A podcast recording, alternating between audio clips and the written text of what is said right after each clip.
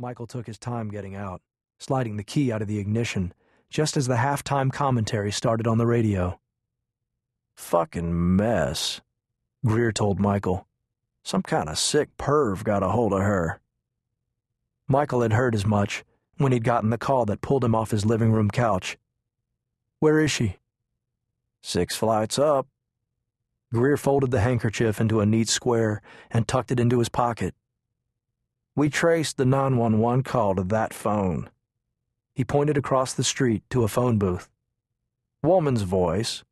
We'll have the tape sometime tomorrow. How long did it take to get somebody out here? Thirty-two minutes, Greer told him, and Michael's only surprise was that it hadn't taken longer. Greer turned back to the building as if it could absolve him. We're going to have to call in some help on this one. Michael bristled at the suggestion. That's all I need is more assholes telling me how to do my job. This asshole thinks it's exactly what you need, the lieutenant countered. Girl didn't have a chance. Beat, cut, fuck six ways to Sunday. We got a real sick fuck on our hands. Michael put on his jacket, thinking Greer sounded like he was auditioning for HBO. Ken's out of the hospital. Said come by and see him any time. Greer made some noises about being real busy lately, before trotting off toward his car, looking back over his shoulder as if he was afraid Michael would follow. Michael waited until his boss was in his car and pulling out of the lot before he headed toward the building. Michael braced himself as he opened the door, letting the damp, dark building slowly draw him in. Whoever had designed the homes hadn't been thinking about happy kids coming home from school to warm cookies and milk. They had focused on security, keeping open spaces to a minimum and covering all the light fixtures in steel mesh to protect the bulbs.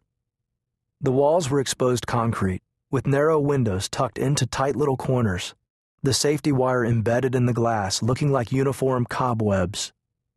As Michael started up the stairs, he felt a change in the air.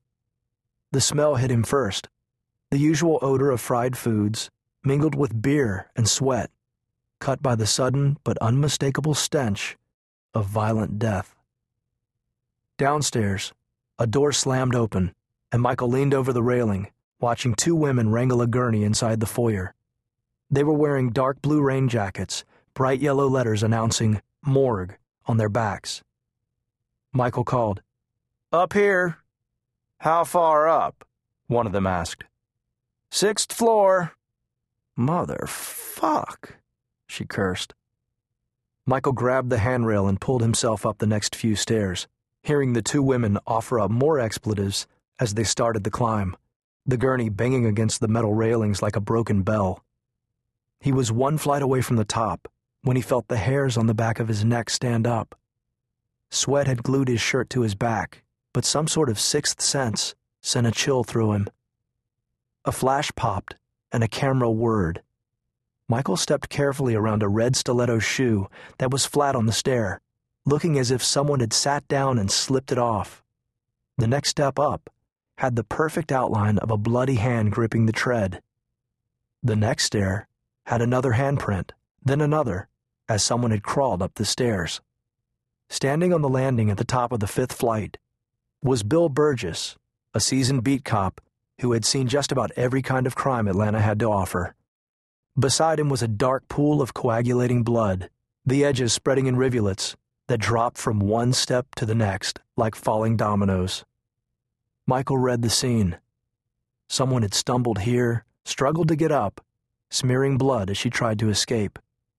Bill was looking down the stairs, away from the blood. His skin was blanched, his lips a thin slash of pink. The two men did not speak as Michael carefully stepped over the puddle of blood he kept his hand on the rail, making the turn to the next flight of stairs, thankful for something to hold on to when he saw the scene in front of him. The woman was partially clothed, her tight red dress cut open like a robe, showing dark cocoa skin and a wisp of black pubic hair that had been shaved into a thin line leading down to her cleft. Her breasts were unnaturally high on her chest, implants holding them up in perfection. One arm was out to her side, the other rested above her head, fingers reaching toward the handrail as if her last thoughts had been to pull herself up. Her right leg was bent at the knee, splayed open, the left jutting at an angle so that he could see straight up her slit. Her body was nice, or nicer than you'd expect from what the needle marks on her arms indicated she was. A woman with a habit she fed between her legs. Her eyes were wide open, staring blankly at the wall. One of her fake eyelashes had come loose, making a third lash under her left eye. Her nose was broken. Her cheeks shifted off center where the bones beneath the eye had been shattered. Light reflected against something in her open mouth, and Michael took another step closer, seeing that it was filled to the top with liquid, and that the liquid was blood. The light overhead glinted off the red pool like a harvest moon. Pete Hansen, the medical examiner on call, stood at the top of the stairs talking to Leo Donnelly. Leo was an asshole, always playing the tough cop, joking about everything, laughing too loud and long, but Michael had seen him at the bar one too many times, his hand a constant blur as he slammed back one scotch after another, trying to get the taste of death out of his mouth. Leo spotted Michael and cracked a smile, like they were old pals getting together for a good time. He was holding a sealed plastic evidence bag in his hand, and he kept tossing it a couple of inches in the air and catching it like he was getting ready to play ball. Leo said, Hell of a night to be on call. Michael didn't voice his agreement. What happened? Leo kept tossing the bag, weighing it in his hand. Doc says she bled to death. Maybe. Pete corrected. Michael knew the doctor liked Leo about as much as everyone else on the force, which was to say he couldn't stand the bastard. I'll know more when I get her on the table. Catch, Leo said, tossing the evidence bag down to Michael. Michael saw it in slow motion, the bag sailing through the air, end over end, like a lopsided football. He caught it before it hit the ground, his fingers wrapping around something thick and obviously wet. Leo said, Something for your cat. What the? Michael stopped. He knew what it was. Look at his face. Leo's shotgun laugh echoed off the walls. Michael could only stare at the bag. He felt blood at the back of his throat, tasted that metallic sting of unexpected fear. The voice that came out of his mouth did not sound like his own. It was more like he was underwater, maybe drowning. What happened? Leo was still laughing, so Pete answered. He bit off her tongue.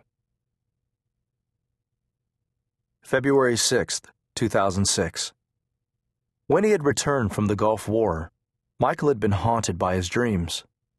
As soon as he closed his eyes, he saw the bullets coming at him. The bombs blowing off arms and legs, children running down the road, screaming for their mamas. Michael knew where their mothers were. He had stood by helplessly as the women banged the closed windows of the schoolhouse, trying to break their way out as fire from an exploded grenade burned them alive. Alicia Monroe was haunting him now. The tongueless woman in the stairway had followed him home, worked some kind of magic in his dreams so that it was Michael chasing her up the stairs, Michael forcing her back onto the landing and splitting her in two. He could feel her long red nails sinking into his skin as she tried to fight him off, choking him. He couldn't breathe. He started clawing at his neck, her hands, trying to get her to stop. He woke up screaming so loud that Gina sat up in bed beside him, clutching the sheet to her chest like she expected to see a maniac in their bedroom. Jesus, Michael, she hissed, hand over her heart. You scared the shit out of me. He reached for the glass of water by the bed, sloshing some on his chest as he took large gulps to quench the fire in his throat. Babe, Gina said, touching the tips of her fingers to his neck. What happened? Michael felt a sting on his neck and put his fingers where hers had been. There was a rent in the skin and when he got up to look in the mirror over the dresser, he saw a thin trickle of blood dripping from the fresh cut. She stood beside him. Did you scratch yourself in your sleep? I don't know. He knew, though. He still hadn't caught his breath from the dream. Gina wrinkled her nose as she pulled his hand to her mouth. For a second, he thought she was going to kiss him.